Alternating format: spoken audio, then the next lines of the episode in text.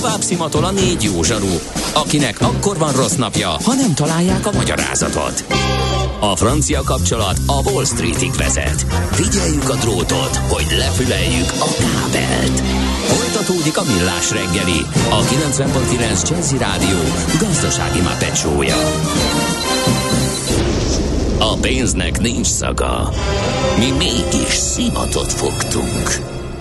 A Millás reggeli fő támogatója a Schiller Autó család ZRT. Skoda Schiller márka kereskedés Újpestről. Schiller Autó család. Autók szeretettel.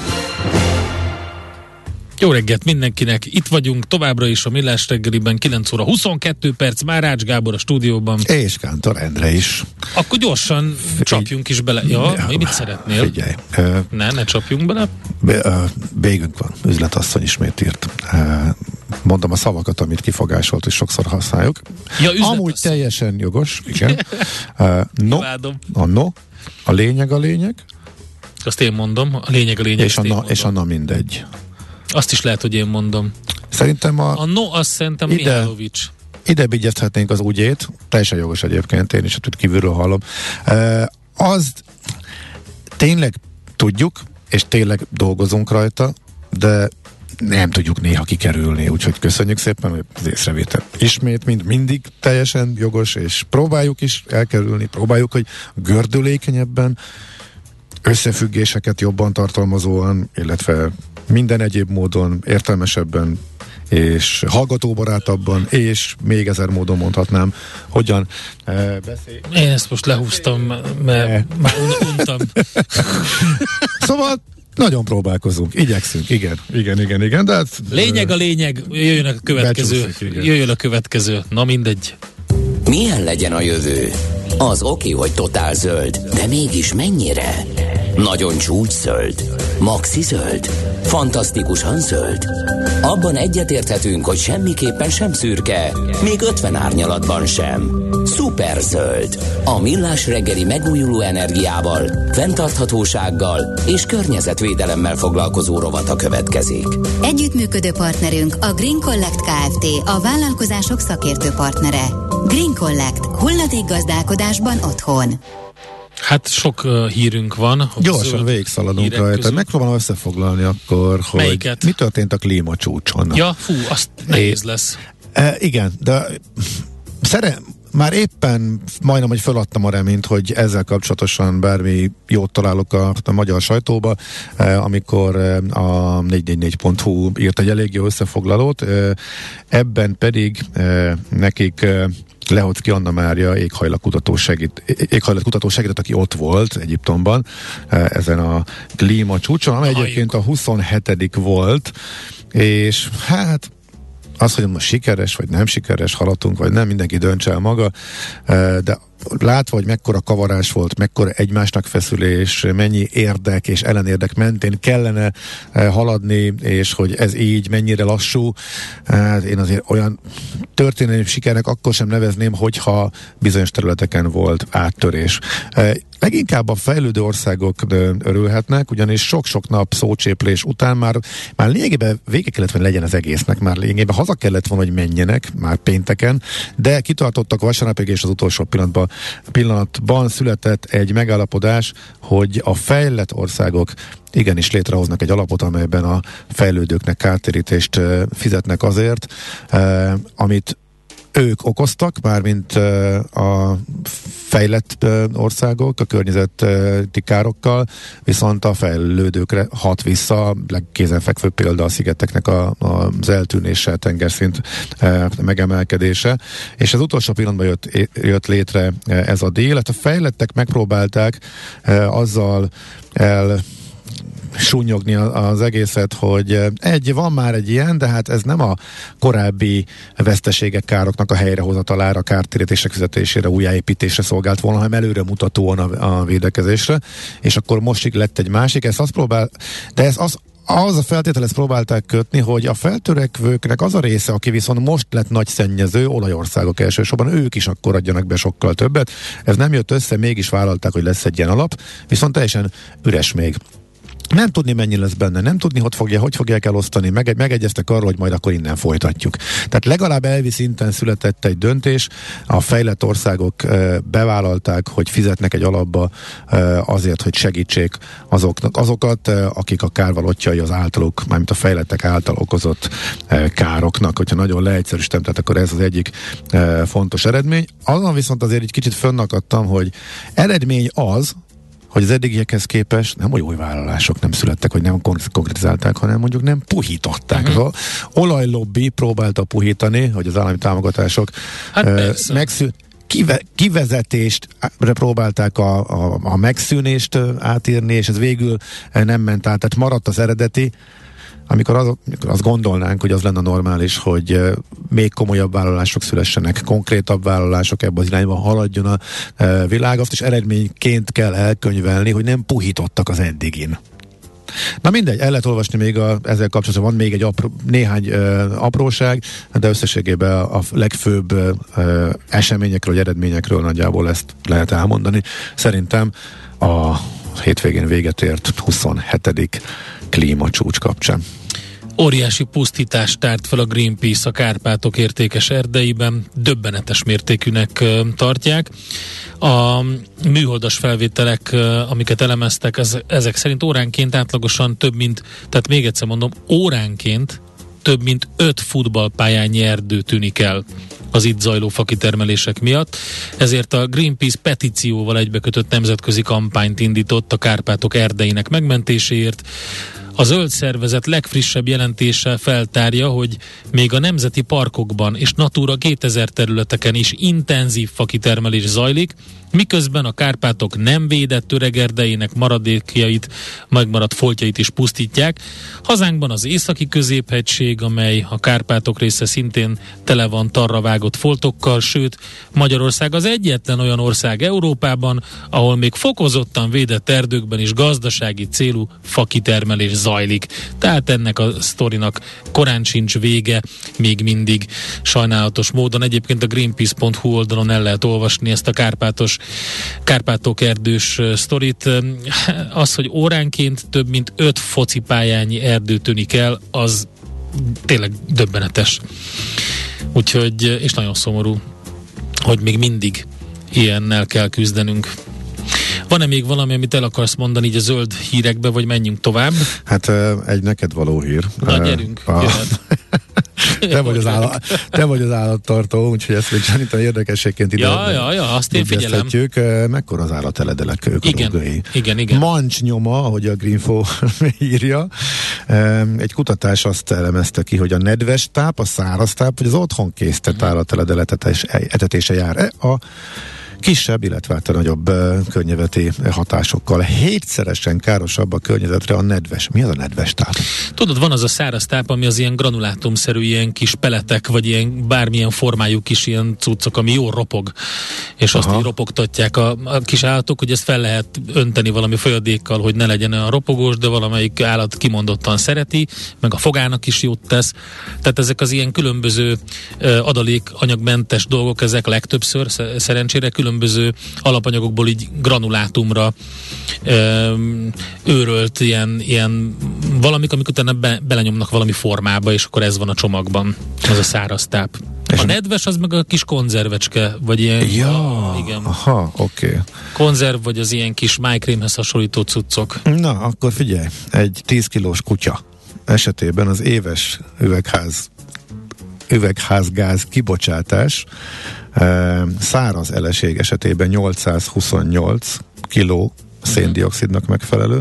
Ellenben egy nedves konzervtáp esetében ez 6541. Brutális, igen.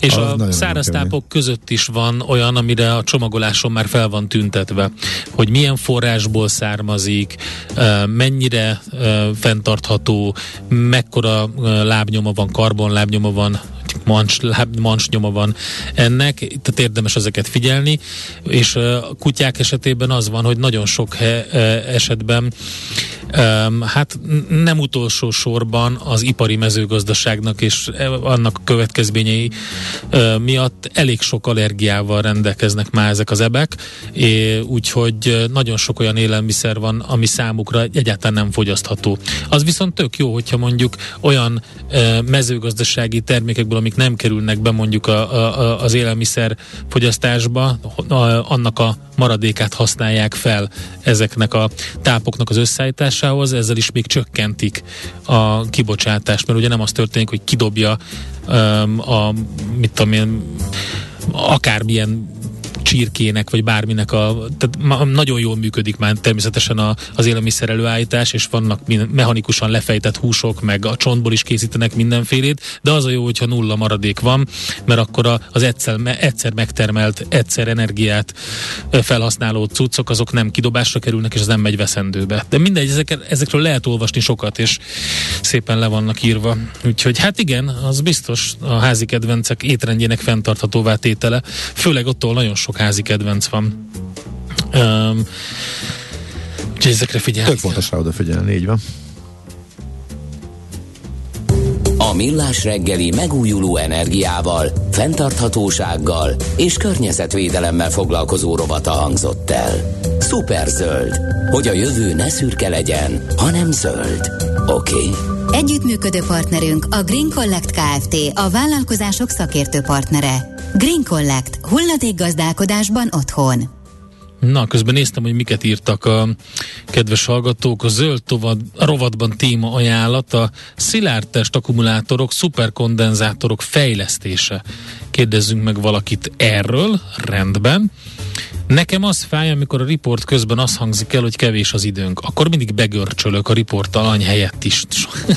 és elnézést kérünk, nem azt akarjuk, hogy begörcsöljetek, hanem azért mondjuk ezt, mert már nagyon régóta megy a riport, és nem szeretnénk sok-sok érdekes témára időt keríteni egy műsoron belül, pedig vannak olyan témák, amiket az egész műsor alatt lehetne ecsetelgetni, de akkor ezekre majd visszatérünk, megpróbáljunk, hogy ne, ne görcsöljetek be. És akkor van egy dolog, amit ki akartam, ja igen, kiolóztam neked. A műsor elején beszélgettünk a piac befolyásoló mechanizmusokról, döntésekről, piactorzító intézkedésekről és előszedtem a Harari-nak a Homo Deus, a holnap rövid története könyvéből azt, az, azt a részt, amit direkt bejelöltem magamnak a múltkor, mert pont ezt olvastam.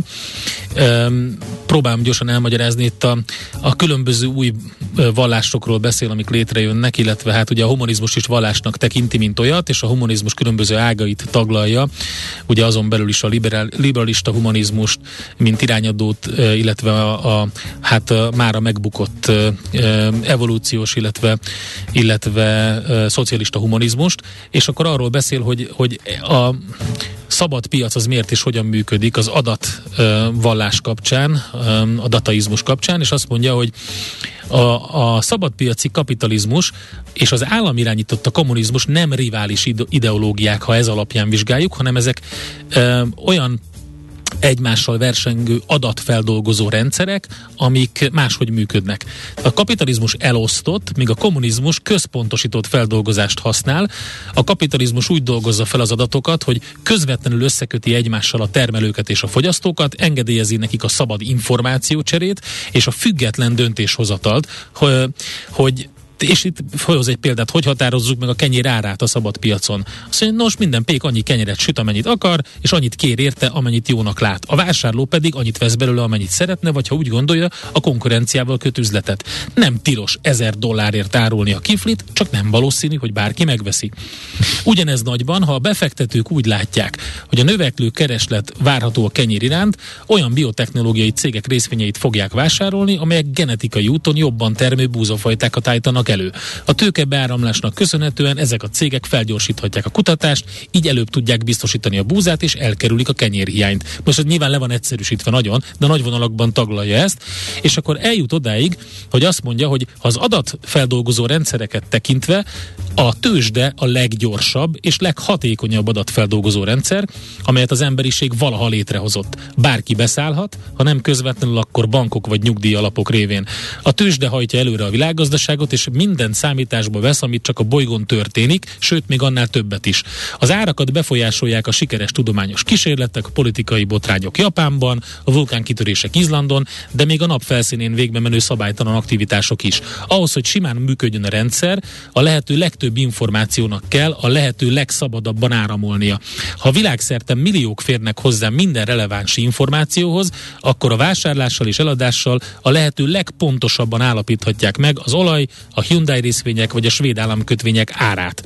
Ezt figyeld, az nagyon érdekes. Becslések szerint a tőzsdének mindössze 15 perc kell, hogy megállapítsa egy a New York Times vezércikk hatását a legtöbb részvény árára.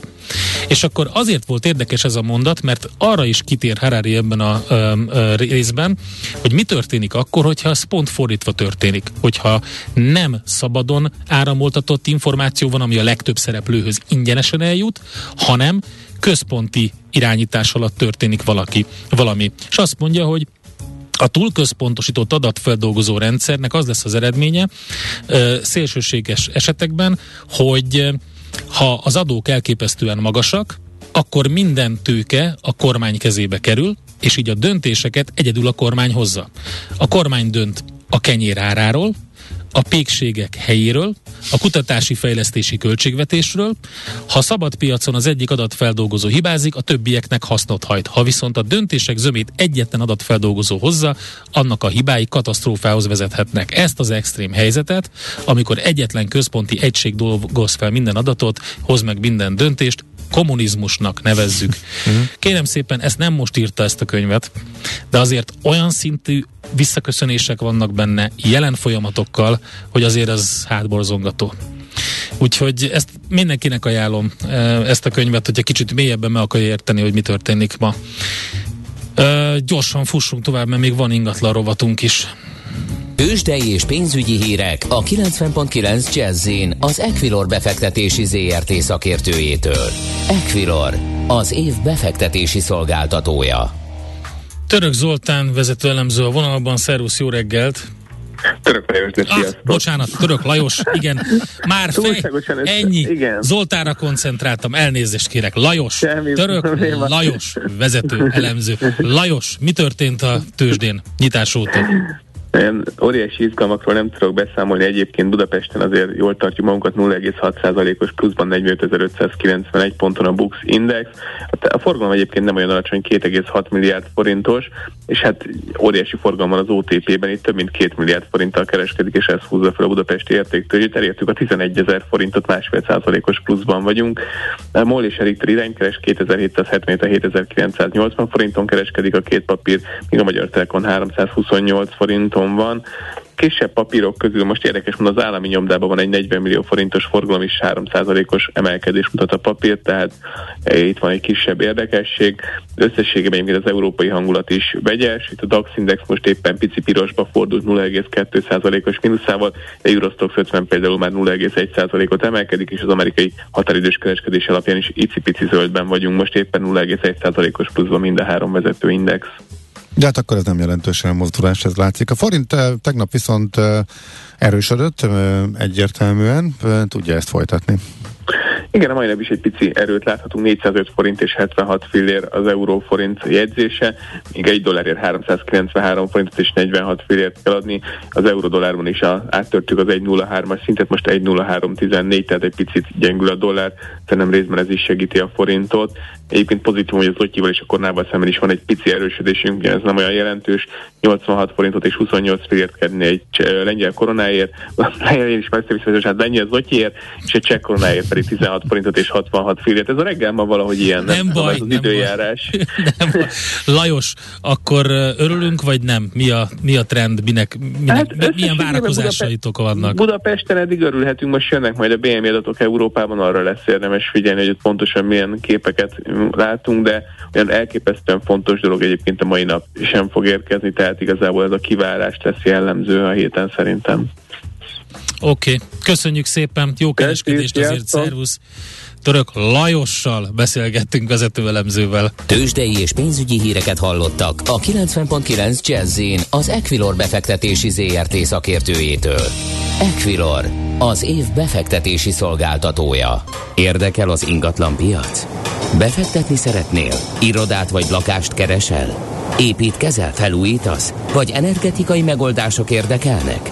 Nem tudod még, hogy mindezt miből finanszírozd? Mi segítünk! Hallgassd a négyzetmétert, a millás reggeli ingatlan rovatát. Ingatlan ügyek rálátással. Hát, hogy milyen szempontok írják felül a környezet tudatosságot az irodapiacon, vagy hogy nem írják felül, erről fogunk beszélgetni Major Krisztinával, a Jones Lang LaSalle Kft. irodatranszakciós vezetőjével. Jó reggelt! Jó reggelt, sziasztok! Na, hát ugye energiakrízis, megugró üzemeltetési költségek, tervezhetőség, hát emiatt ugye az irodapiacon is e, inkább a előtérbe került a rövidebb távú gondolkodás. Lehet, hogy ezt egy picit megcáfolnám. Oké. Okay. Attól függ, hogy mi a költséghatékonysági szempont. Na. Mert, mert um, a nagyobb cégek azért elkezdenek újra tárgyalásokat, akár meglévő bérleti szerződésekben is a bérbeadóikat, de nem feltétlenül azzal a célral, hogy lerövidítsék a szerződéseiket, vagy hogy rövidebb távra szerződjenek, hanem inkább ez egy bérleti díj és a kiépítési költségeknek az optimalizálása, és sokszor elmegy egyébként hosszabb távú bérleti szerződések irányába is, azért, hogy a fejlesztő több ö, hozzájárulást adjon egy kiépítésbe. Okay. És mi a jellemző most egyébként, hogy mik a, a tárgyalások eredménye? Tehát meghosszabbítják a lejáró szerződéseket, vagy inkább ö, ö, új helyeket ö, találnak, keresnek és találnak, ahol mondjuk ö, jobb feltételeket tudnak kialkudni a bérlők? De az utolsó negyed évnek a tranzakcióit, hogyha megnézzük, akkor az annyiban változott, hogy az újratárgyalások az összes tranzakciónak a 33%-át tették ki, de ehhez képest a költözések vagy előbérleti szerződések még mindig 45%-kal szerepelnek, úgyhogy um, bár megnövekedett a száma az újratárgyalásoknak, maradással, ezt nem jelenthetnénk ki, hogy, hogy nem költöznek már el. Uh-huh. A szolgáltató központok a piac nagy szereplői közé tartoznak. Az ő hozzáállásuk hogyan változott? Kevesebb alkalmazottat üzemeltetnek, többség tud home office-t üzemeltetni, vagy hibrid munkavégzést. Az ő részükről hogy áll most ez? A térkihasználásuk változott inkább, ugye ezek öt éves bérleti szerződések fixált négyzetméterekkel vagy területekkel, és ha nézzünk egy arányszámot, hogy körülbelül 8-10 négyzetméterre jut egy alkalmazott, az, az jelent, azt jelenti, hogy mondjuk egy 100 fős cégnél 1000 négyzetmétert használtak korábban, és ehhez mondjuk 100 asztalt, íróasztalt helyeztek el egy területen. Ez annyiban változott, és akár visszamehetünk egészen a, a, a COVID vagy a pandémia hatásaig, hogy, hogy akár 50%-kal is lecsökkent a, konkrétan az asztaloknak a száma, és mondjuk erre a 100 alkalmazottra csak 50 ö, asztalt telepítünk azért, mert a, a többi területet ö, közösségi terekké tárgyalóká, kávézóká alakítják, hogy, alakítják, hogy visszacsábítják a dolgozókat az irodákba. Uh-huh. A fenntarthatóság, környezettudatosság szempontja az, amikor hirtelen módosítani kell, szűkebb időszak jön, az háttérbe szorul. Tehát az élet más területein ezt látjuk, hogy jó, hát akkor fontosak a klímacélok, de először is ne fagyjunk meg télen. Ez az irodapiacon is érezhető? Abszolút érezhető, csak inkább annyiban, hogy egy nagyobb investíció szükséges a, a, a fejlesztők oldaláról is, meg a bérlők oldaláról is, mert energiahatékonyság került a középpontba, és optimalizálni kell a, a meglévő irodaházakat is, és a, az új fejlesztéseket is kifejezetten így kell építeni. Tehát a, a szigetelést, a hűtési, fűtési rendszereket át kell, le kell cserélni, napelemeket kell telepíteni a, az irodaházakra, alternatív energiaforrásokat kell telepíteni, és ez mind egyébként a környezettudatosság irányába vezet.